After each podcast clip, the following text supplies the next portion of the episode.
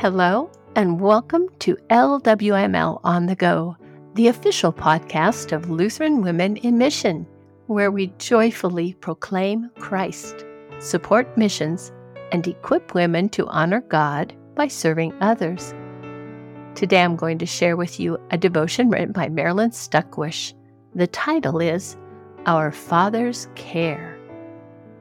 The eyes of all wait upon thee, and thou givest them their meat in due season.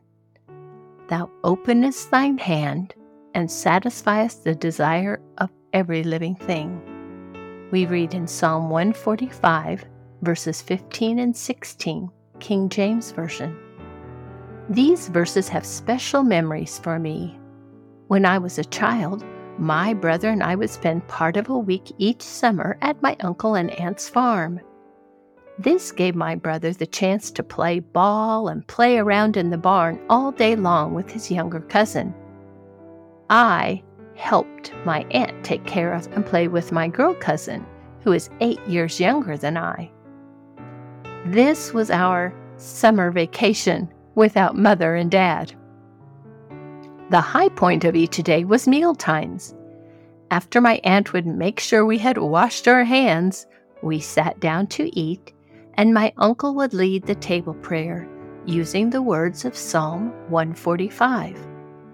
My brother and I would sneak a peek and grin at each other across the table as we thought we were listening to God. The eyes of all my uncle would intone in a deeper voice than he usually used. Each phrase had a dramatic pause. Thou givest them their meat in due season. Thou openest thine hand. While we may not have been paying attention as we should have, his words made a strong impression on us. As we look at this prayer, we realize that God knows every creature's need and helps everyone who calls on Him. God's love for us is so great that daily He opens His hand and satisfies our needs and the needs of every living thing. Every day, God provides for and sustains all that He has created. Nowhere is His provision, love, and care for us more evident than in His sending Jesus to suffer, die, and rise again to save us from our sins. Knowing that salvation from sin, death, and Satan are our utmost need, Jesus willingly and lovingly gave his life and rose again so that we might have forgiveness of sins and life eternal through faith in Him. God is so great. Our human minds have difficulty fathoming His strength and might. He is our everything. By the power of the Holy Spirit, may we daily thank and praise Him for every blessing He bestows on us.